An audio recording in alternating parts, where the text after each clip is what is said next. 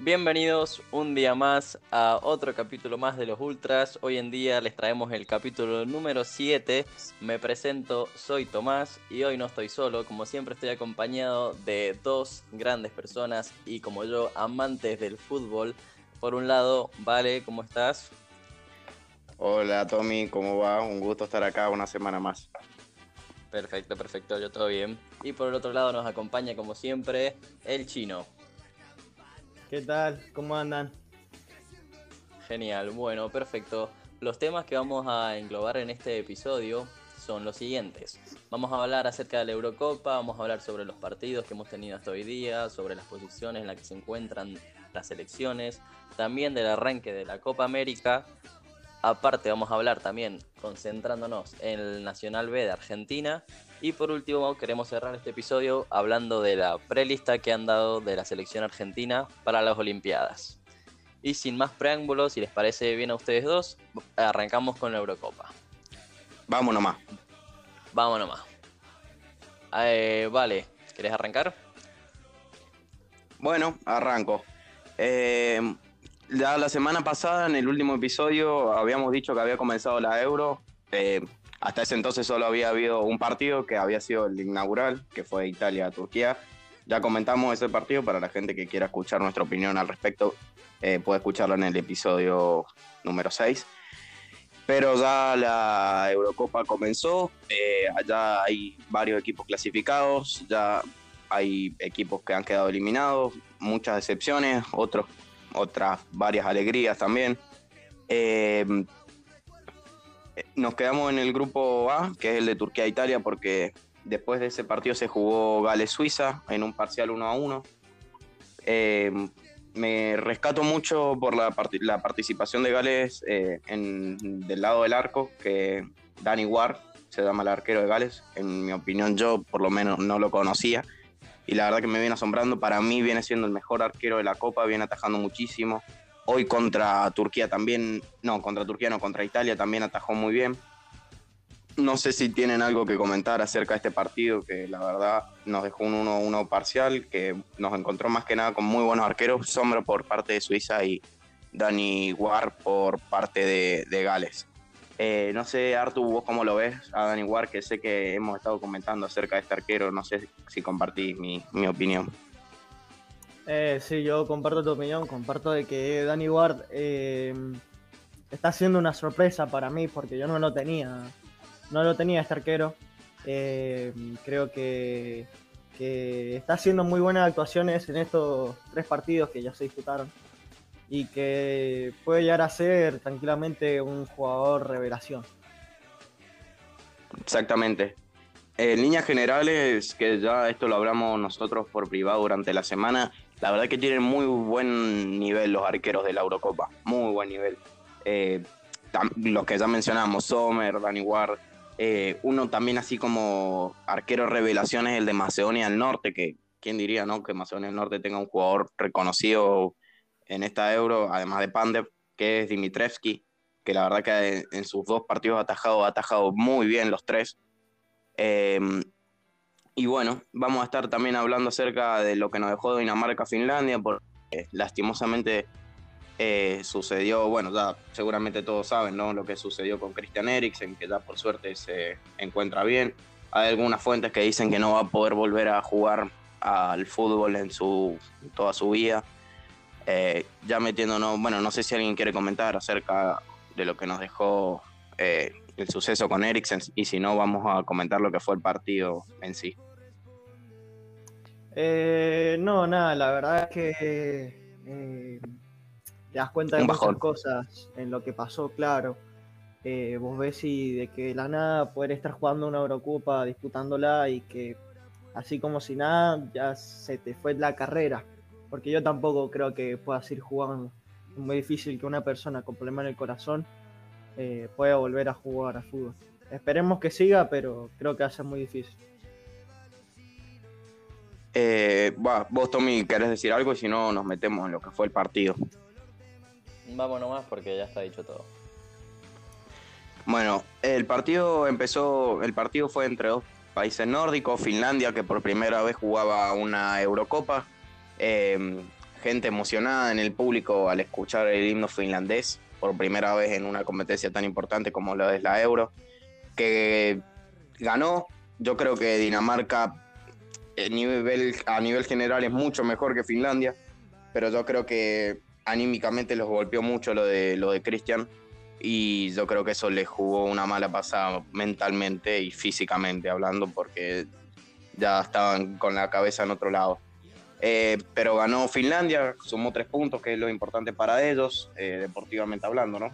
Eh, se encontró con Bojan Palo, que viene siendo una de las figuras de Finlandia en esta, en esta Eurocopa. Bueno, en el festejo pidió perdón, una gran muestra de respeto por parte del jugador finlandés. luego Bélgica-Rusia, que Bélgica demostró su, su candidatura, por, ahí, por así decirlo, a, la Euro. Ganó 3 a 0 en tierras rusas a Rusia.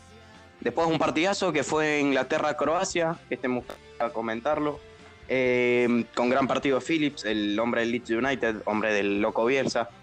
Eh, una Croacia que no tuvo tantas ocasiones. Inglaterra, nosotros dijimos la lista de Inglaterra en su, en su día. Dijimos que era un equipo muy completo, tiene muy grandes jugadores. Eh, se da el lujo de dejar a nada más ni nada menos que Don Sancho fuera de la convocatoria, ¿no? El técnico inglés.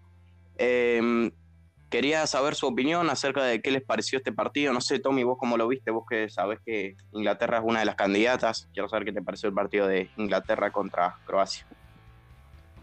Y la verdad que bastante bien, creo que es un resultado ajustado debido a los equipos que se están enfrentando, porque Croacia para nada es una selección débil, ya nos lo ha demostrado en el 2018 quedando en la segunda posición, llegando a la final contra Francia, así que una, una selección con mucha experiencia y con jugadores de sobra para, para enfrentarse a la Gran Inglaterra, que es una de las claras candidatas para ganar la Eurocopa pero en el partido bastante bien. Estuvo muy peleado, si es verdad, por ambos lados. Pueden haberse llevado el partido cualquiera de los dos.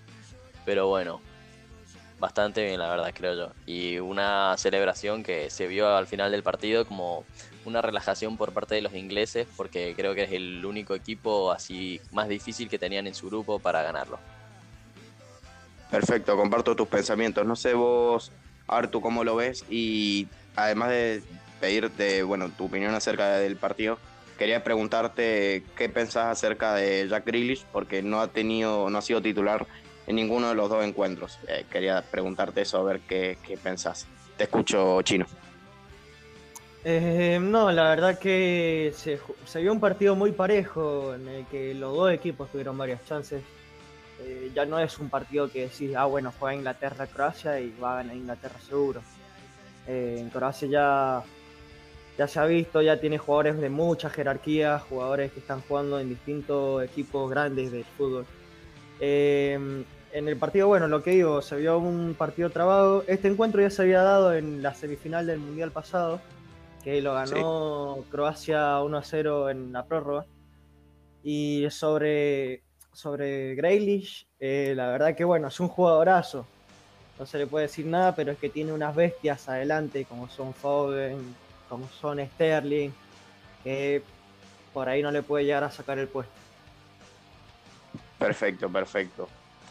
Eh, bueno, seguimos con algunos de los resultados. Eh, Austria le ganó 3 a 1 a Macedonia del Norte. Eh, me gustaría decir que, bueno, Arnautovic fue sancionado por, no se ve que en el festejo, cuando hizo el tercer gol, Arnautovic se ve que festejó el gol en la cara a los hombres de Macedonia y como que le hizo gestos racistas o una cuestión así.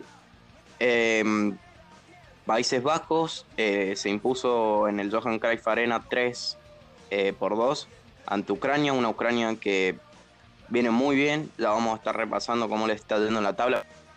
Iba ganando 2 a 0 Países Bajos, presentó batalla Ucrania, puso el 2-2, eh, un gran partido por parte de Yarmolenko, de Shinchenko, el hombre del Manchester City. Eh, probablemente uno de los mejores partidos que nos ha dejado esta Eurocopa, por lo menos hasta ahora. No sé si alguien tiene algo que comentar acerca de este partido y bueno, el debut de Países Bajos, que probablemente sea uno de los candidatos en esta Eurocopa. Te escucho, Chino. Eh, no, por parte, bueno, por parte de Países Bajos, la verdad que es, es impresionante lo que están logrando y lo que juegan los chicos. Eh, y por parte de Ucrania hay que resaltar lo que vos dijiste recién de Yarmolenko, que también está siendo un jugador que está destacando mucho, eh, está tratando de liderar a su selección, que por ahora no, a mí me parece que no está haciendo un mal papel. Vos, Tommy, ¿tenés algo que agregar acerca de Países Bajos y Ucrania? Porque está claro que Países Bajos es uno de los candidatos porque vuelve a la Euro después de estar ausente en 2000 16 y en el Mundial de 2018. Así que no sé cómo ves esta nueva generación holandesa. Eh, nada, muy potente con jugadores completos en todas las posiciones, tanto en defensa como de liga. Y eso, que no tienen al poderísimo Van Dijk, porque si no me daría más miedo todavía. Tienen a Wijnaldum, De Jong, Depay, que ahora bueno, fichó por el Barça y eso demuestra que es uno de los grandes fenómenos futbolísticos del momento, claramente. Así que nada, habrá que tenerse cuidado con Holanda. Perfecto.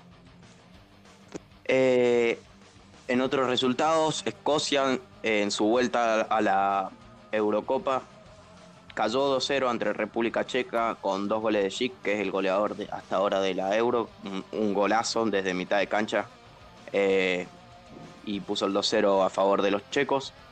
Eh, también Polonia cayó derrotada ante Eslovaquia.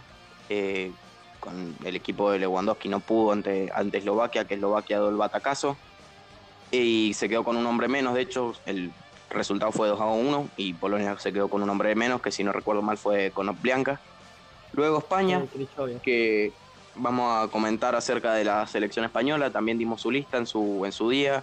Empató ante Suecia en un aburrido partido por parte de los españoles porque generaron mucho, pero no, no se les abrió el arco, se encontraron con un Olsen bastante fuerte, el arquero sueco tuvo un gran papel. Eh, Suecia se encerró desde el minuto uno atrás y era pelotazo a Isaac y a ver qué inventaba el morocho. Pero después estaban los 11 atrás de la pelota y bueno, yo creo que España se empezó a desesperar con el paso del tiempo. No sé, Tommy, vos cómo lo cómo viste el partido de España, porque dimos su lista, dimos la lista de España en su día para esta Eurocopa y dijimos que no presentaba su mejor equipo. No sé, vos, yo creo que eh, Luis Enrique está sembrando lo que, lo que cosechó, o sea, vos cómo lo ves. Sí, tal cual. Eh, Luis Enrique lo guardé en, en su momento, en capítulo pasado y ahora me está dando más motivos todavía para no bardearlo a él, sino por ahí a toda su familia. Pero bueno, igual también te digo que el fútbol que mostró España tampoco fue aburrido porque lo intentaron. Tuvieron 17 remates al arco, o sea que el gol lo buscaron, ¿no? Pero bueno, parece que también llevaron el, no sé, a Morata, que igual implantaron células de Higuaín, pero bueno. y Suecia por ahí hizo lo que tenía que hacer porque al fin y al cabo está jugando contra jugadores de otra categoría, mucho mejores que vos. Y bueno, tuvieron sus ocasiones que bueno, no pudieron meter, pero igualmente el resultado 0-0 le favoreció mucho más a ellos que a España. ¿Qué tenés para decir, Ruchino, acerca de la selección española? No, lo mismo, ya lo dijeron ustedes. La verdad que a mí tampoco no me parece que juega mal España, pero le, le falta mucha efectividad. Eh, Morata la verdad que no la está convirtiendo. Yo prefiero a Mundial Moreno por ahí. En su momento también decíamos Aspas. Eh, pero yo creo que con partidos por ahí España puede llegar a lograr algo más. Perfecto. Eh, ya por el último grupo, el grupo de la muerte, por así decirlo, eh, nos dejó con una Hungría que perdió de local en el Puskas Arena ante Portugal 3 a 0. Eh, doblete de El Bicho, en el, doblete de Cristiano, en el debut de Portugal, que Hungría no jugó mal, eh, se le abrió el arco a Portugal faltando 10 minutos para el final, eh, con un gol que fue un choclazo, o sea, le pega Guerrero, y se desvía. pero bueno, es la actual campeona de la Euro, así que veremos cómo les va. Em, en el otro partido que nos dejó de ese mismo grupo fue Francia-Alemania, que a priori se veía un partidazo, se impuso Alemania con eh, Francia, perdón, se impuso 1 0 con gol de Mats Hummels en contra. Eh, un grandísimo partido por parte de Paul Pogba. Eh, le anularon dos goles a la, a la selección de Francia. no sé, Tommy, vos cómo viste este partido, porque probablemente este sea un partido de semifinales o final por lo candidato que son ambas selecciones. No sé qué te pareció el retorno de Benzema a la selección. Y bueno, sí, como vos decís, son dos colosos que perfectamente podría ser una final ya adelantadísima. Y respecto a Benzema, creo que bien, eh, han sido muchos años de inactividad en la selección, así que aún se está adaptando y no le podemos exigir gol o goles en los primeros partidos. ha tenido sus ocasiones, pero bueno. Y igual un partido que no sé, interesante, no sé, no me sale ahora qué decir del partido, la verdad. ¿Quién es para vos la figura? Tuvo un gran partido Kylian Mbappé, también tuvo un partidazo, bueno, Pogba de hecho fue la figura del partido elegida por, sí, para mí la UEFA. Pogba, sí. Sí, gran partido. Pogba es, de esos jugadores de selección, ¿viste? Esos jugadores que rinden más en su selección que en su equipo, siempre. Sí. Pero bueno, eh, se juntaron los dos grandes en fase, bueno, los tres grandes en realidad, porque vamos a estar hablando acerca de Portugal y Alemania, y están, bueno, tres candidatos probablemente de esta Eurocopa en, en fase de grupos. Ahora nos metemos en lo que fue la jornada número dos, recordemos son tres jornadas, ahora vamos a decir algunos resultados de la jornada número dos. Arrancó con Finlandia-Rusia, Rusia se impuso de local con gol de Miranchuk me dio risa porque Miranchuk hizo el gol y su hermano hizo la asistencia. Eh, un poco curioso, pero bueno. Eh, Gales, que le ganó Turquía. Turquía, bueno, eh, habíamos dicho que era una buena selección en el, en el, episodio pasado, pero ya perdiendo dos partidos ya tenía casi nulas chances de clasificar, salvo que ganase en la última, en la última fecha. Spoiler, no lo hizo. Y podía pasar como uno de los mejores terceros. Gales que jugó por, por lo menos Bale muy bien, o sea, un Bale muy bueno. Si Ramsey hubiese estado serenito, podría haber hecho tres por lo menos, porque Bale se cansó de ponerle mano a mano a, Ramsey, hizo uno solo Ramsey, pero de todas maneras podría haber hecho tres fácil. Eh, gran partido también de Danny Ward, que lo habíamos dicho recién, otro gran partido por parte del arquero galés. No sé qué te pareció a vos, Artu, eh, que sé que viste el partido, no sé cómo lo viste a Bale, eh, que se rumorea que parece que vuelve al Real. Eh, no sé, ¿cómo lo viste vos? ¿Qué te pareció la actuación de Ramsey, que podría haber hecho más goles? Te escucho. Eh, para mí, Gales jugó un partidazo. se nota que Bale es el, el líder de esta selección. La verdad que está teniendo un rendimiento muy bueno en Gales. Es como, es lo mismo que vos decías recién, es de esos jugadores que rinden más en la selección que en un mismo equipo. Eh, sí, tal cual. Eh, Gareth Bale agarraba y tiraba pelotazo en profundidad y Ramsey ya sabía cuál era la estrategia, era tirar una diagonal, tratar de frenarlo y meter gol. Eh, creo que lo intentaron dos veces, en las dos veces no pudieron y a la tercera le salió, que ahí viene el primer gol de, de Ramsey. Exacto. después, bueno, vemos a Turquía, que Turquía me me, me, falta Turquía. Veo muchos jugadores, pero poco, eh, poco juego. Eh, el primer gol por ahí le faltó a Soyuncu, por más que tuvo dos entradas buenas antes. Eh, el primer gol por ahí se lo come Soyuncu, que lo podría haber marcado mejor. después, nada, tienen que ir a buscar la pelota hasta abajo y el más cuando es el 9. Turquía, que bueno, ya después de este partido ya sabía que no iba a pasar porque la veía muy floja. Ya vamos a estar hablando acerca de la selección turca cuando mencionemos la última fecha que se jugó hoy. En otros resultados, Italia eh, volvió a ganar 3 a 0, a Suiza en este caso, eh, con un grandísimo partido por parte de Locatelli, eh, probablemente jugador revelación de Italia porque viene teniendo una, grandísimas actuaciones en, en Italia y se impuso, en dos fechas habían hecho seis goles y no le habían convertido a los italianos. Yo creo que eso resume el buen nivel que tienen los italianos y que claramente son candidatos. Em, Ucrania ganó 2 a 1 Macedonia del Norte. Eh, bueno, lo habíamos dicho recién, que Ucrania había jugado un gran partido contra Países Bajos y ya bueno, Macedonia del Norte que no era una selección tan importante, o sea, no es, la primera vez que participa en una Eurocopa y se impuso eh, con gol de Yarmolenko, dirigió un argentino, no recuerdo el nombre, pero bueno. Rapalini. Rapalini, exacto. Eh, dirigió el partido. Después Dinamarca en un partidazo cayó ante, ante Bélgica. Poulsen se impuso, impuso el primer gol, eh, uno de los goles más rápidos en la historia de la Eurocopa, tras un grave error por parte de Nader, eh, pero luego, bueno, entró De Bruyne en el segundo tiempo. para los que no saben, estaba de suplente por la lesión que sufrió en la final de la UEFA Champions League, cuando le pegó el topetazo Rudiger. Entonces ahí se lesionó, sí, por eso era suplente. Y entró De Bruyne y revolucionó el partido, eh, literalmente. Entró y a los minutos le puso una asistencia magistral a Torgan Hazard y después hizo él un golazo con su pierna inhábil, eh, que también claramente Bélgica es uno de los candidatos, ya también está clasificado, le ganó a Rusia, le ganó Dinamarca. Eh, no sé, Tommy, vos qué pensás acerca de la selección belga en este partido, porque Dinamarca venía a estar golpeada por lo que pasó con Christian Eriksen, pero sin embargo jugó bien, de hecho empezó ganando, pero entró De Bruyne y revolucionó el partido. ¿Cómo lo viste?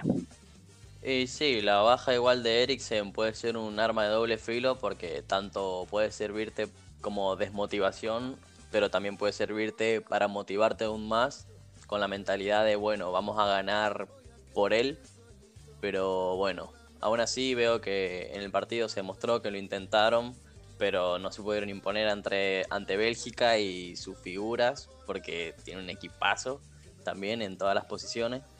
Así que nada, contento también por De Bruyne que vuelve a pisar las canchas y que bueno, se ve que está capacitado de sobra ¿no? para destacar como siempre lo hace.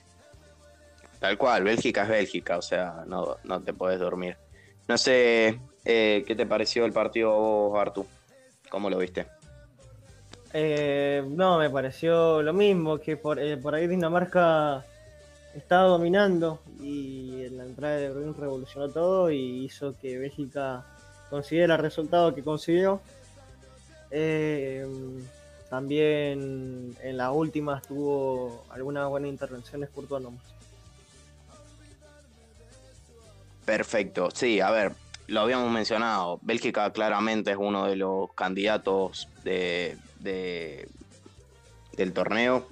Tiene un equipazo, probablemente, salvo que fracase, es probablemente uno de los candidatos. Eh, así que veremos cómo le va. Ya está prácticamente clasificada, ganó sus dos partidos, eh, salvo que le salga algo extremadamente mal, ya está en octavos de, de final.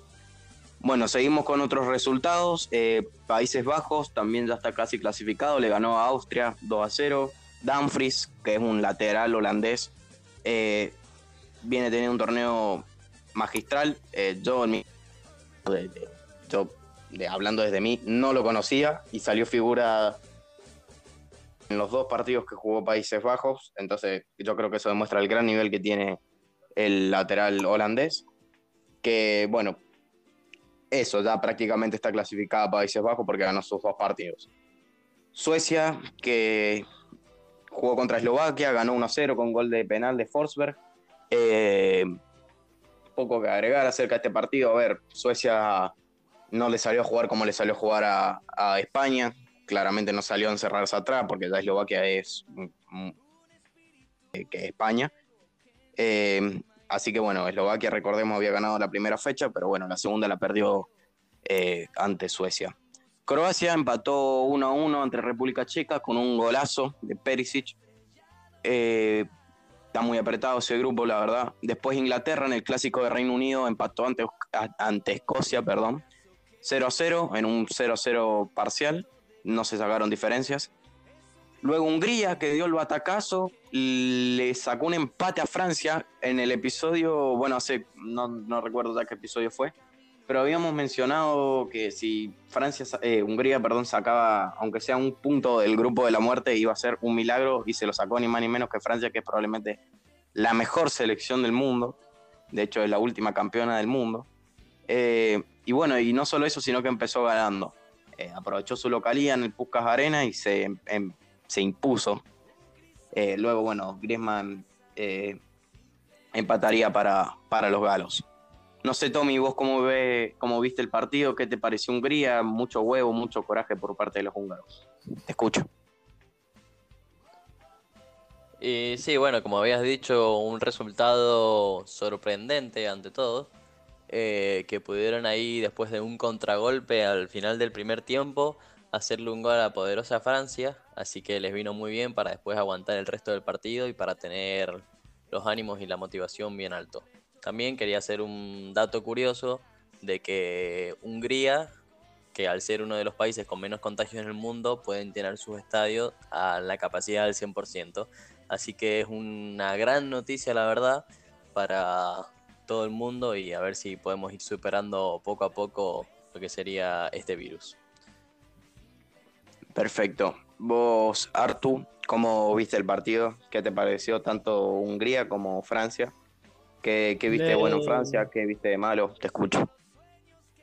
No, yo vi lo, mismo que usted, básicamente lo que dijeron. Eh, Hungría salió a hacer su juego, le salió bien. Eh, sorprendentemente le metió un gol a Francia que lo ayudó mucho a, esperarlos, a seguir encerrándose, a seguir creyendo en ese juego. Y bueno, después Griezmann al 66 lo empató y le puso un punto, pero para ese punto para Hungría debe ser algo increíble, ¿no? En un grupo donde tenés Francia, Portugal y Alemania, es muy difícil sacar un empate. Perfecto.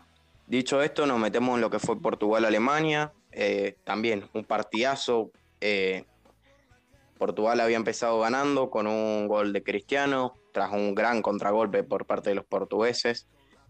Pero lo dio vuelta antes del segundo tiempo Alemania, 2 a 1. Eh, luego lo liquidó y terminó siendo un 4-2.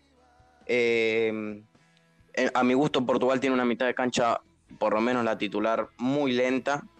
Para mí es o Danilo o William Carvalho, porque los dos puntos me parece que no funcionan. Para mí tienen que sacar a William Carvalho y poner a Renato Sánchez de titular, clarísimamente. De hecho, tuvo un tradazo al palo que si entraba eso era un golazo. Eh, para mí, Renato Sánchez tiene que ser titular. Eh, gran partido de Gossens, del lateral alemán del Atalanta. Eh, de hecho salió figura del partido, participó en los cuatro goles y de hecho hizo un gol en offside que bueno, se lo terminaron anulando. Artu, ¿qué te pareció este partido? Eh, la verdad que vi a una Alemania muy dominante, desde el minuto cero, muy dominante. Eh, no, en Portugal, por más del primer gol de Cristiano, eh, se veía que Alemania estaba intentando y que y que quería meter gol, quería ganar el partido. La verdad, bueno, los dos goles en contra lo llevaron, pero fueron muy buenas jugadas colectivas. Eh, es lo que vos decías recién, jugó un partidazo. Eh, estuvo muy bueno también su gol, el, 4-1. Y lo que yo pienso de Portugal es que le falta, pero no, a mí no me parece tan malo su, su mediocampo eso que vos decís de Carvalho y, Pereira, ¿no? Sí, Pereira. Em, yo creo que por ahí solo falta hacer un par de cosas más y, pueden seguir funcionando ese mismo planteamiento. ¿Para vos no tendría que ser titular Renato? No, sí. que nos vamos la mano si me decís que no, ¿eh? no, no, sí, para mí sí. Es que yo creo que por ahí lo puedes llegar a poner por eh, Diego. Es lo que yo te decía, eh, yo lo, hablaba como lo otro día también, que por ahí puede llegar a jugar Renato. Eh, pero yo no sacaría ni a Pereira ni a, ni a William Carvalho. Bueno, vos, Tommy, ¿cómo viste este partido de, de Alemania y de Portugal? ¿Qué te pareció? Y bueno, me pareció un algo desafortunado por parte de Portugal, que se comieron dos goles en contra. Pero bueno, yo creo que comparando equipos no tenían mucho que hacer contra Alemania. Y menos mal que, le pudieron ganar a Hungría en su día 3 a 0 y que Francia empatase contra Hungría, la verdad. Porque les da una segunda oportunidad para Portugal. Si es verdad que ahora se encuentra en la cuerda floja, Pero bueno, respecto al partido de Portugal-Alemania, yo creo que Alemania era la clara ganadora. Perfecto. Eh, dicho esto, nos metemos en lo que fue el último partido de la jornada número 2, que nos dejó un empate entre España y Polonia. Eh, un poco de comentar acerca del partido. Otra vez España empató eh, con dos selecciones relativamente débiles, como lo son Suecia y Polonia. Claramente, yo creo que está más que claro que España no va a ser campeón, salvo que dé el batacazo y cambie el chip pero si no le puede ganar a selecciones de, no, no malas, pero de bajo nivel, como lo son Polonia y Suecia, yo claramente si le agarro una Bélgica o una Francia no va a tener chance alguna. Te escucho, Tommy. Eh, nada, coincido con vos y no, no creo ni que aunque jueguen con la mano del Diego van a ganar esta Eurocopa.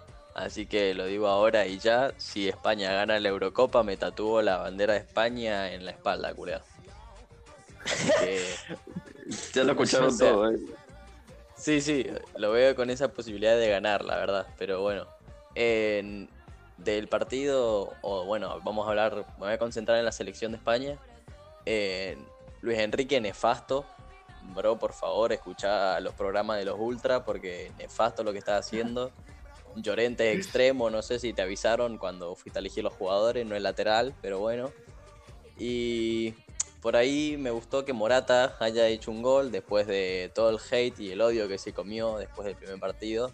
Que al final es un fútbol, el fútbol es de o la metes o no la metes. Que fallar también es parte de un jugador y que no creo que se merezca ese odio ante nada. Y bueno, igual le recabió porque está Lewandowski, que empató el partido. Nada, tampoco quiero ser malo. Pero bueno, la verdad que me deja mucho que desear España con todos los jugadores y la cantera que tiene. La verdad que está lejos de lo que podría llegar a alcanzar. Sí, me, ya te pido la, ya te doy el pasavoz chino. Me gustaría aclarar también que España cerró un penal.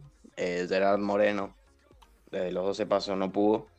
Y bueno, la, tiró al palo y después Morata hizo una de las suyas, tirándolo mano a mano contra el arquero, la tiró a, Jamaica más o menos. Eh, pero bueno, ¿cómo viste vos el partido chino? ¿Qué te pareció España-Polonia? Primero que nada, espero que este podcast se viralice solo para, si llega a pasar algo con España, Tommy se tatúe eh, la bandera de España en la espalda, por favor. Eh, no, a ver, el partido, yo creo que España se complica solo. ¿Qué querés que te diga? Tiene a Llorente mediocampista, tiene muchísimos jugadores que lo dejaron afuera. No, es lo que te digo, para mí España se complica solo y se va a quedar afuera por complicarse solo. Eh, no le veo, veo profundidad, pero no veo efectividad. Eh, me gustó que Morata también eh, diga esas declaraciones sobre que opinar es gratis. Morata no creo que sea el problema tampoco, aunque le falte un poco no creo que sea el problema por ahí, creo que necesite que alguien más lo acompañe. Eh, y bueno, por parte de Polonia, yo esperaba un poco más de Polonia, la verdad no lo tenía tan así. Eh, pero, eh, qué sé yo, son, son cosas del fútbol. Perfecto, dicho esto, ya nos metemos lo que fue la jornada del día de hoy, domingo 20, estamos grabando para la gente que tal vez lo escuche más tarde. Hoy se jugó Italia-Gales y Suiza-Turquía. Jugaron a la misma hora para resolver lo que pasaba en el grupo A. Eh, Suiza, si quería tener algún tipo de chance, tenía que ganar y de hecho ganó. Le ganó 3 a 1 a Turquía, que bueno, ya vamos a estar hablando acerca de Turquía en esta Eurocopa. Y Italia, que volvió a ganar y tiene puntaje ideal, pasó como primero, así que ya espera por sus rivales en los octavos de final. Em, en el Italia-Gales, bueno, hay poco que mencionar, la verdad. Eh, Ampadu se fue, se fue expulsado por el lado de Gales. Italia ganó con, sí, a ver, suplentes, por así decirlo, con ah, y muchas, muchos cambios respecto a lo que venía haciendo en los últimos dos partidos. Eh, de todas maneras, el equipo de Roberto Mancini se impuso nuevamente y, tiene, y hizo puntaje ideal, le ganó a todos sus rivales. Eh, de hecho, no recibió goles, así que es un claro candidato a ganar Italia. Y por el otro lado, Suiza-Turquía. Turquía extremadamente pobre su fútbol en esta competencia. Hizo solo un gol en tres encuentros.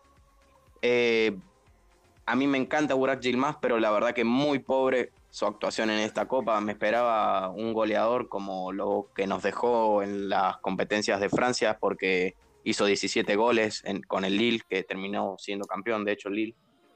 Eh, diría que por ahí su jugador revelación o su mejor jugador fue, que ya lo mencionamos en su día, fue Ukan Kakir, creo que se pronuncia así, eh, que es el arquero.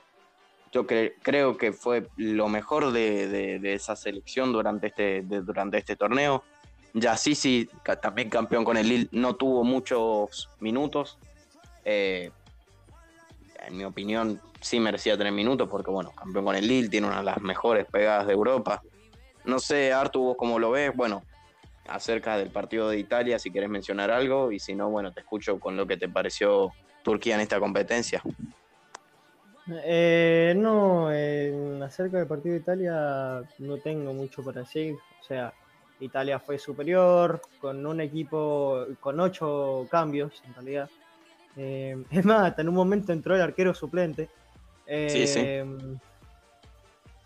la verdad que Gales todavía le falta, no es una gran selección.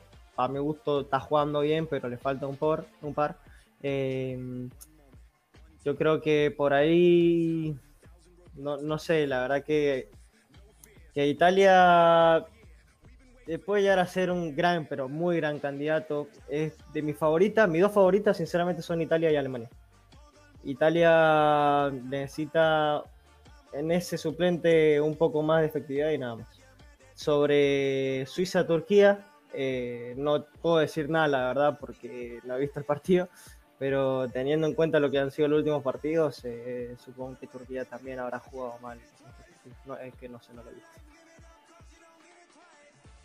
Dicho esto, eh, bueno, quiero decir que mañana ah, se enfrentarán Ucrania-Austria de Países Bajos para ver quién pasa de, fase de grupos. Eh, y luego a las 16 horas Argentina se enfrentan Rusia, Dinamarca y a esa misma hora Finlandia, Bélgica para ver quién pasa de fase de grupos.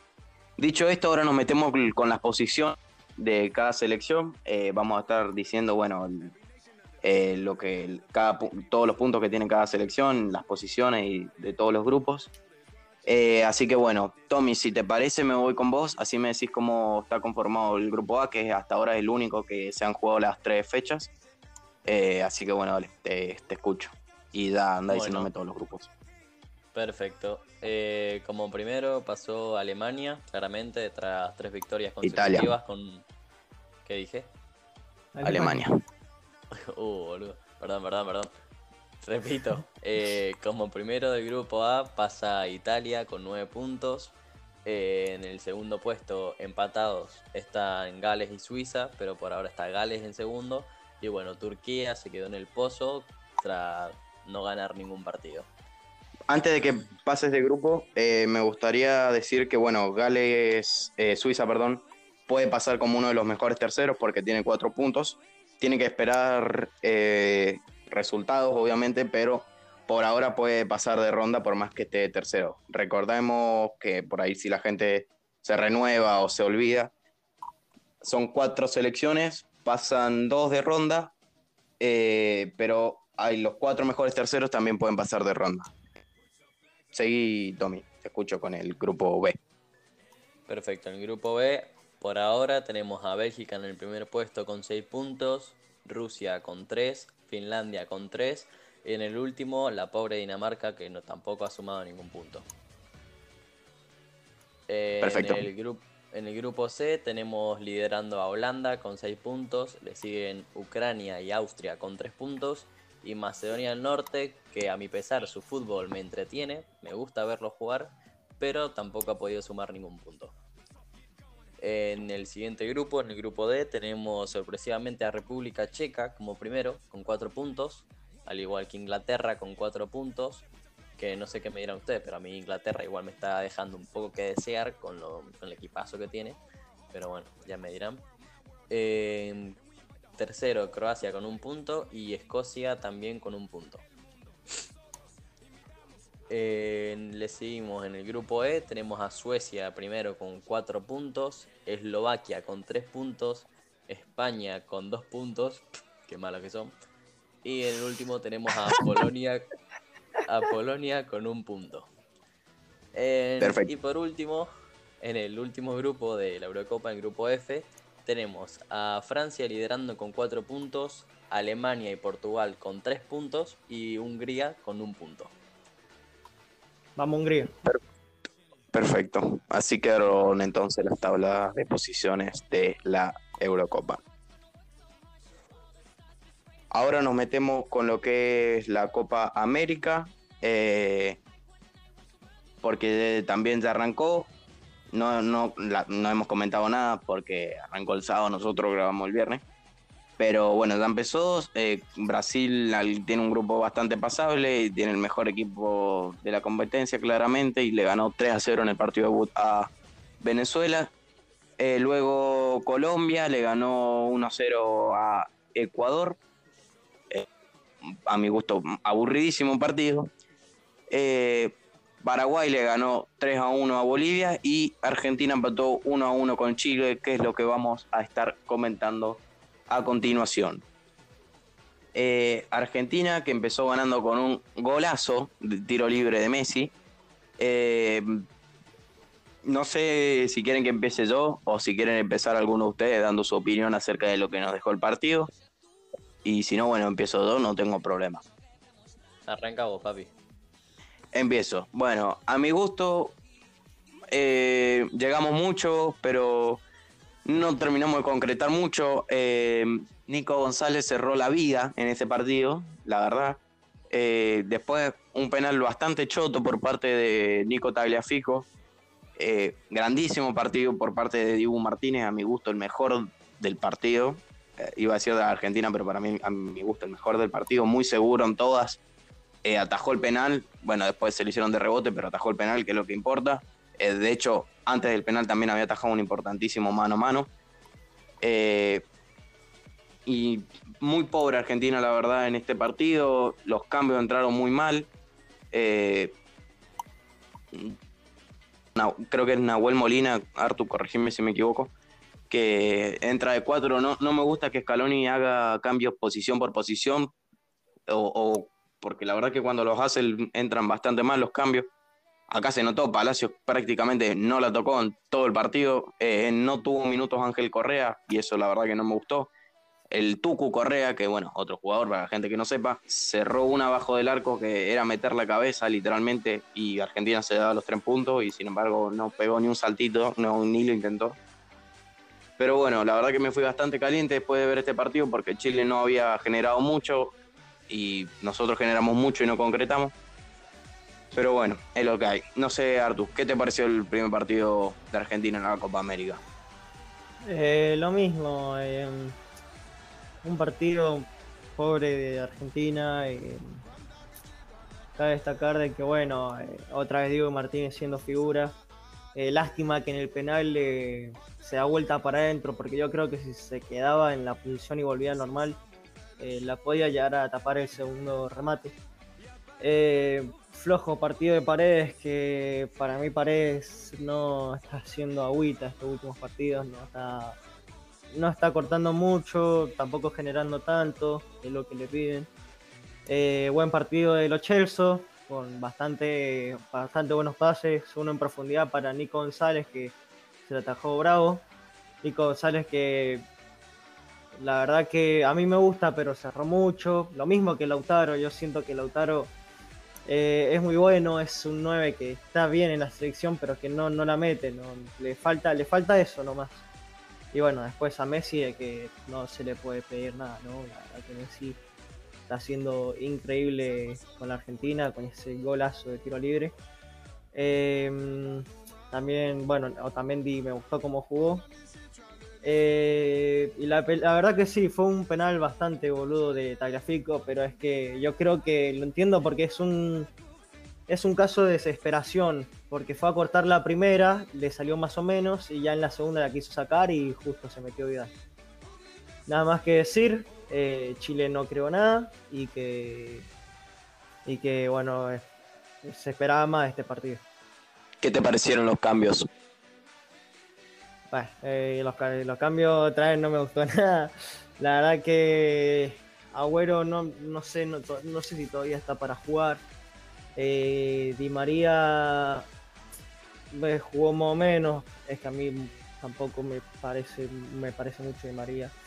Ezequiel Palacio también entró mal. Eh, Nahuel Molina, la verdad que no sé, capaz que le jugó mucho el ser joven, tener, no tener mucha experiencia todavía en la selección. Y Joaquín Correa, que yo todavía creo que no, no, puede ser no Perfecto. Tommy, yo no sé si vos tenés algo que comentar acerca del partido. Te escucho y si no, bueno, nos metemos con lo que fueron los otros resultados. Y nada, la verdad que coincido con todos ustedes eh, acerca de los cambios, no me gustaron nada, igual para mí fueron muy tarde. Eh, decir que como el Arturo entiendo a Tagliafico lo que hizo y lo rebanco porque tiene manso huevos y para mí es de los que más que tenemos en la selección. Eh, por ahí, como vos decías, el arquero nuestro Martínez fue figura del partido, pero yo pondría a Messi no solo por el gol, sino porque se cansó de poner pelotas, de que era de pegarle y meterlas, boludo, pero bueno, le faltan acompañantes igual, o le faltaron al menos en ese partido acompañantes a Messi. Y después nada, boludo, que también me fui con bronca como vos, vale, después del partido y porque es Chile más que nada, que boludo, crece la marea del mar, culiado, y ya lo tapan, o sea, como nos pueden ganar gente que vive en un pasillo, culiado, no sé. Pero bueno, nada más que decir. Artu, ¿vos querías agregar algo más?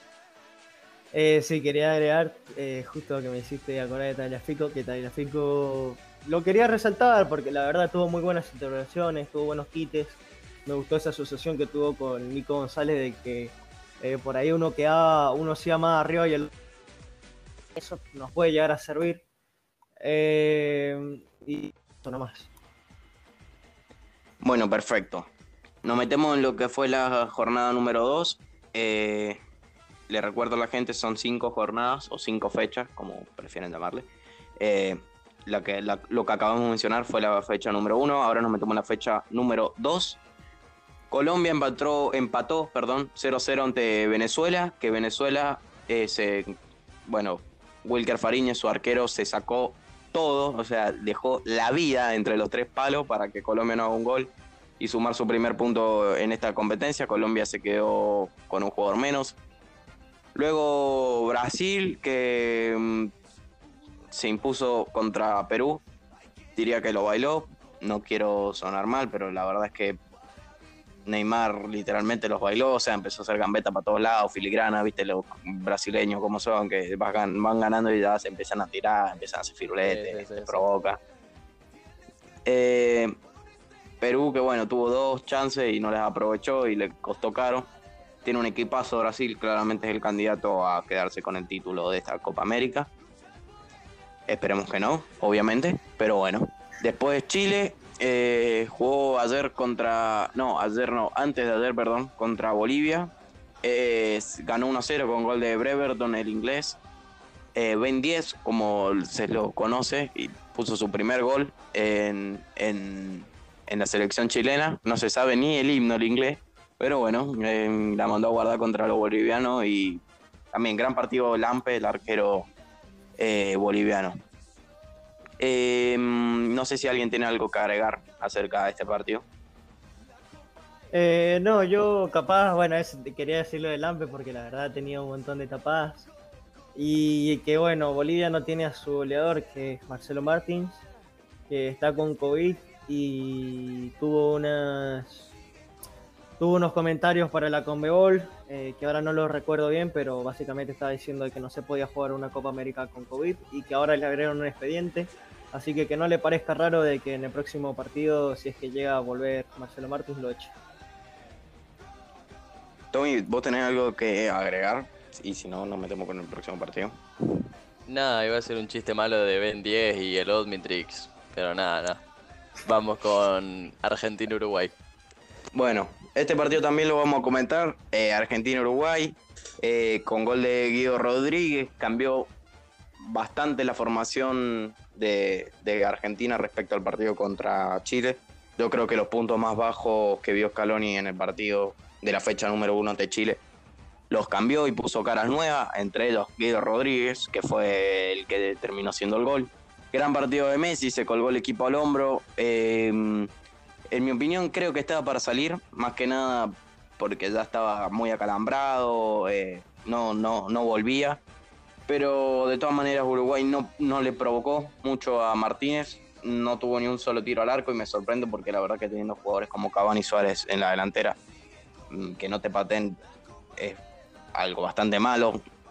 Uruguay no gana hace cuatro partidos. Eh, de hecho, hace cuatro partidos no convierte ni un solo gol.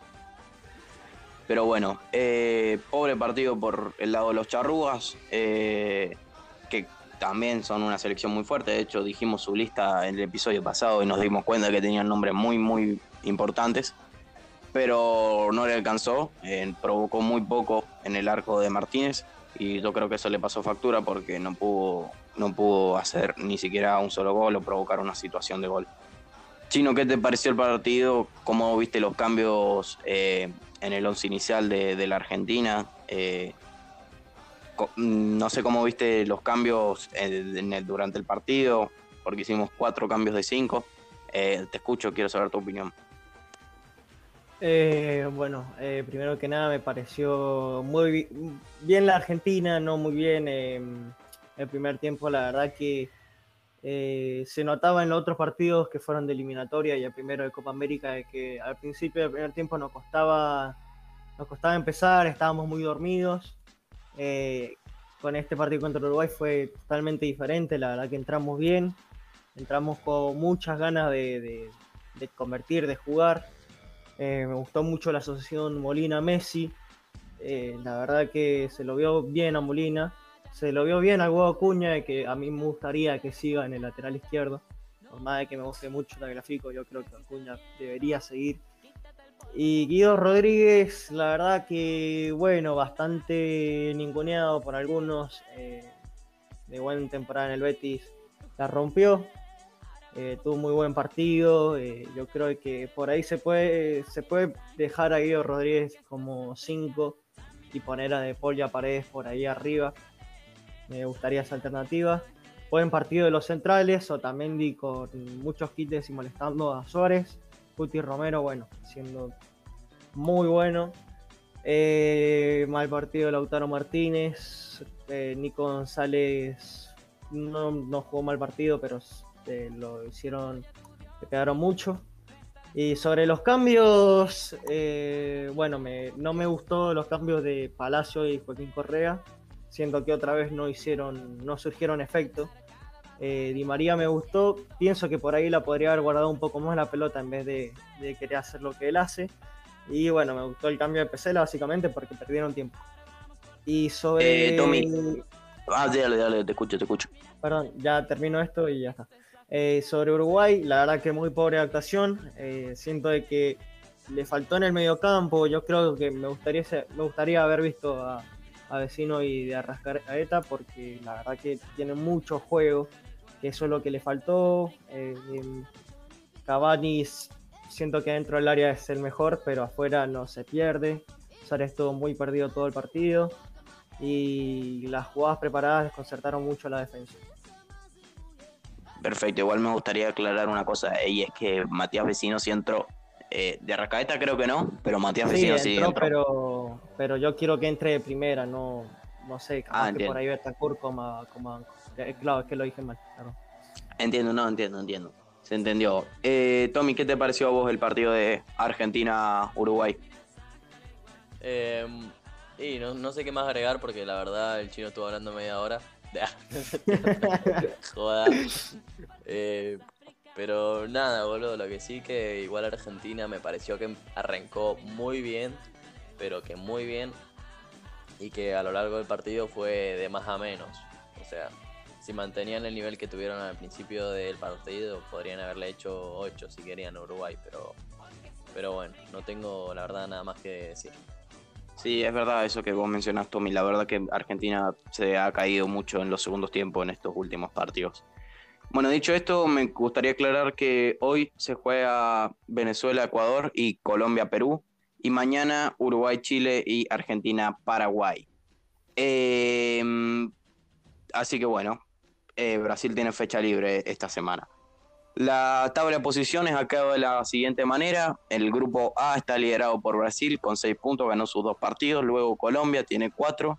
Venezuela tiene uno. Ecuador y Perú cero. Grupo B lo, lidera Argentina con cuatro, lo Chile con los mismos puntos con cuatro, Paraguay con tres, Uruguay tiene cero y Bolivia tiene cero. Eh, recordemos, son cinco selecciones por cada grupo y pasan cuatro. Así que bueno. Eh, no sé si alguien tiene algo más que agregar acerca de la Copa. Y si no, ya vamos a cambiar de tema. Nada más. Nada más. Bueno, perfecto. Dicho esto, ahora sí nos metemos con la prelista que lo había mencionado el Tommy al principio del episodio. Prelista de Argentina para las Olimpiadas de 2021. Solo podemos convocar jugadores eh, menores de 23 años o tres mayores de edad. Eh, así que bueno, la lista es la siguiente. Joaquín Blasquez de Talleres, Lautaro Morales de Lanús, Jeremías Ledesma de Cádiz, él es uno de los jugadores de mayor edad. Hernán de la Fuente de Vélez, Marcelo Herrera de San Lorenzo, Nehuen Pérez del Granada, Leonel Monsevich del Vicela, Facundo Medina Lens, Nazareno Colombo de Estudiantes de La Plata, Francisco Ortega de Vélez, Claudio Bravo del Portland Tippers, Nicolás Capaldo de Boca, Fausto Vera de Argentinos, Santiago Colombato del León de México, Matías Belmonte de Lanús, Martín Pallero de Banfield, Lucas Robertone de la Almería, Usman Endong, que ya vamos a estar hablando de él, es jugador de Lanús, Fernando Valenzuela del Famalicao, Pedro de la Vega de Lanús, Alexi McAllister del Brighton, Tiago Almada de Vélez, Agustín Ursi de Banfield, Ezequiel Barco del Atlanta United, Adolfo Gaich del Benevento, Ezequiel Ponce del Spartak de Moscú y para finalizar Lucas Alario del Bayer Leverkusen. Eh, bueno, tenemos muy grandes jugadores. Yo la primera baja importante que noto es la de Juan Bruneta, eh, hombre del Parma, pero bueno, no ha tenido muchos minutos, así que yo creo que esté bien que no esté en la lista. Em, Tommy, ¿tenés algo que agregar? O solamente decir que me siento como Maradona con sus hijos, tipo me los nombrás todo lo que quiera, pero no te conozco ninguno. Eh, bueno, me gustaría hacer principal hincapié en algunos jugadores como lo son, bueno, Lucas Alario, que está en la lista, eh, Ledesma, que al no estar convocado a la Copa América, recordemos, estuvo en la lista, pero al final Scaloni no lo debo. Eh, es uno de los jugadores de mayor edad, o sea, de los tres jugadores que pueden superar los, tres, los 23 años. Eh, el arquero del Cádiz, de buen, de buen presente. Luego está Nehuen Pérez, el capitán del equipo, que juega en el Granada, también ha tenido minutos con el, con el equipo de la Argentina, o sea, con, la selección absoluta. Eh, hay grandes nombres, también está Facundo Medina, que también ha tenido minutos el cordobés eh, en la selección absoluta. Me gustaría hablar acerca de seguramente la gente que me puso atención. Eh, seguramente le haya llamado la atención el nombre de Usman Endong. no me lo estoy inventando, es, literalmente se llama así. Es un senegalés que está en la lista de, del Bocha puede jugar para la Argentina, se cree que va a jugar para la selección de Argentina para las Olimpiadas, lo veremos, lo estaremos viendo para ver si el Bocha lo convoca. No sé, Arto, ¿vos qué te parece jugadores de otros países o que no han nacido acá para la selección? Eh, recordemos, para la gente que no sepa, eh, hay algunas ciertas reglas que tenés que, si siendo extranjero, tenés que cumplir para jugar en una selección que son tener padre o madre nacida en el país en cuestión. Eh, haber nacido vos, o sea, que tus padres sean de otro país, pero vos haber nacido en ese país, o haber jugado cinco años en nuestro fútbol, que en este caso es lo que pasó con Usman. Artu, eh, quiero saber tu opinión acerca de esto. ¿Qué te parece convocar jugadores, entre comillas, de otros países? Eh, bueno, la verdad es que hace, hace algunos, algunos meses te hubiese dicho que no me gusta, pero la verdad es que si el jugador ya se siente identificado, si le gusta y, tiene la chance y quiere aprovechar la chance, eh, no veo cuál es, cuál es el problema. Eh, esperemos que este chico de Lanús me dijiste, ¿no? Sí. Sí, de Lanús, eh, esperemos que lo haga bien y que, y quién sabe, por ahí tener alguna chance en el equipo mayor. Recordemos que todavía creo que puede ser llamado por la selección de Senegal, porque todavía no disputó un partido oficial con la, con el seleccionado mayor. Así que puede jugar eh, los Juegos Olímpicos, pero todavía puede llegar a jugar con la selección mayor de Senegal. Bueno, de hecho esto que mencionamos también ha pasado, por ejemplo, con Laporte, que es jugador francés, ha jugado para la selección francesa y nunca terminó, o sea, nunca jugó un partido oficial con la selección francesa, entonces terminó jugando para España, que de hecho está jugando la actual Eurocopa. Eh, ¿a vos qué te parece esto? Quiero saber tu opinión al respecto. Y como dice el Arturo, cuando el jugador ya se siente de una selección o que quiere dejarlo todo por ella, para mí está perfecto. Y lo de los padres me parece una boludez, pero bueno, igual, qué sé yo. Para mí me, parece perfecto, tipo, si estás nacionalizado en cualquier país, que tengas el derecho de jugar donde quieras. Si no, decirle a Francia, a ver si le da la cara a decir algo. Que la selección de África, Francia, boludo. sí, literal mi opinión es eso, vaya, que me, parece perfecto que pueda jugar. Bueno, perfecto. No sé si alguien tiene algo más que agregar acerca de esta lista. Y si no, vamos con el siguiente tema. Sí, te escucho, eh, Chino. No, yo, yo que nada, me quedé hablando de Endon, que no lee la lista. Eh, me parece muy buena lista. Eh, un equipo que ya se viene consolidando hace sudamericanos y y los juegos eh, para los menores, ¿cómo se llama? Eh... Ah, sí, solo panamericanos. El otro es sudamericano. Eh, entiendo, entiendo. Eh, la verdad que el equipo se está. Es un buen equipo, se lo ve. Se lo ve bien. Me gustó también que esté Lucas Salario para ahí, para aportarle algo más a esta selección. me esperemos que la selección haga un, un buen papel y que, y que salga todo bien, ¿no? Ojalá, ojalá veremos cómo nos van los Olímpicos de Tokio. ¿Alguien tiene algo más que agregar? Y si no, ya nos metemos en lo que es el la AVE Nacional. Por mi parte, nada. Ok.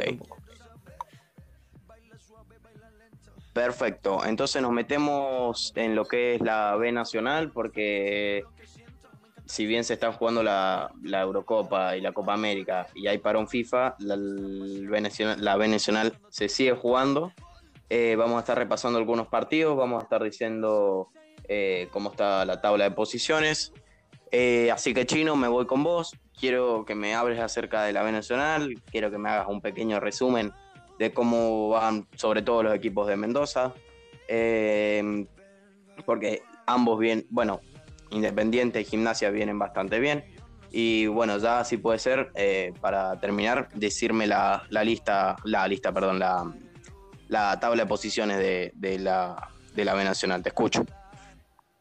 Eh, bueno, te digo sobre los equipos mendocinos. Eh, también hay que decir de que Tigre perdió 4-2 en Santiago del Estero contra Mitre, que eso le ayudó mucho a Gimnasia, ya que Gimnasia le ganó Belgrano en Córdoba. Eh, con gol de quién va a ser si no llama. Un gimnasia bueno que se ve muy fuerte, está primero, le ayudó el que Tigre haya perdido y se posiciona bien de cara al final de campeonato. Después tenemos que se jugó Deportivo Maipú contra Nueva Chicago. Que Deportivo Maipú yo lo veo y la verdad hace lo que puede y lo está haciendo bien. por más que sea un recién ascendido, se ve un equipo muy fuerte y que y que puede en otras temporadas no, porque esta ya no puede, en otras puede llegar a hacer algo. Y a Independiente Rivadavia, que para mí la lepra le falta capaz que un poco más de profundidad. en la defensa se lo ve bien, se le ve sólido. Le falta profundidad, capaz por ahí yo creo que puede llegar a ser mejor en vez del flaco Quiroga, Diego Cardoso. Eh, bueno, Barraca Central de que eh, pedían un penal en el final del partido que para mí fue penal y no se lo dieron. Eh, de todas maneras, Barraca Central no puede pedir penales porque la verdad lo que han choreado es asqueroso. y ya voy con la tabla, que va a ser lo último. Dale, dale, te, voy te voy a decir del primero hasta el sexto de cada zona. En el grupo A tenemos a Gimnasia, eh, con 25 puntos, segundo Tigre con 23, tercero Atlanta con 23, cuarto San Martín de Tucumán con 17, quinto Almirante Brown con 17 y sexto Quilmes con 15. Y en el grupo B tenemos a Güemes Santiago del Estero con 23 primero, segundo Independiente Rivadavia con 21, tercero Defensor de Belgrano con 19, eh, cuarto Santa Marina con 18, quinto Gimnasia de Jujuy con 18 y sexto Brown de Roel con 18. Eh, hay que recordar que los dos primeros de cada, de cada zona juegan una final. El que gana asciende, el que pierde va un reducido que se juega del segundo hasta el cuarto de cada zona. ¿Y cuántos terminan ascendiendo? Dos, dos nomás. Ok, ok. Bueno, dicho esto, ahora sí nos vamos, vamos cerrando el episodio. Eh, Queríamos saludar en el Día del Padre a todos los padres que estén escuchando del otro lado. Eh, que tengan un excelente día. Ojalá eh, la pasen con su familia lo mejor posible en tiempo de cuarentena, pero bueno, ojalá que lo puedan disfrutar. También me gustaría mandar un saludo a Marianela Caro o Mari, porque nos estuvo ayudando toda la semana, una genia, nos ayudó con el tema del programa muchísimo, así que si está escuchando del otro lado, quería, queríamos agradecerle por parte de los tres por la buena onda que tuvo durante toda la semana con nosotros. Y dicho esto, chicos, ahora sí me despido de ustedes. Eh, hemos tenido un excelente episodio, hemos repasado todo. Volveremos la semana que viene. Eh, nos vemos, chinos, que estés muy bien. Eh, no sé si tenés algo que agregar. No, no, eh, solo que nos vemos y que muchas gracias a Mari porque la verdad que lo que nos dijo nos sirvió bastante. Bueno, recuerden que pueden seguirnos en Instagram, que es arroba los.ultras. También estamos en Overcast, en Spotify, en Anchor. Pueden seguirnos por donde más gusten. Así que bueno, nos despedimos de los oyentes. Chau chicos, que estén muy bien. Gracias por estar una nueva semana. Y también gracias a los oyentes por estar una nueva semana del otro lado. Que estén muy bien. Nos vemos. Adiós, adiós. Besos para todos. Chau, chau.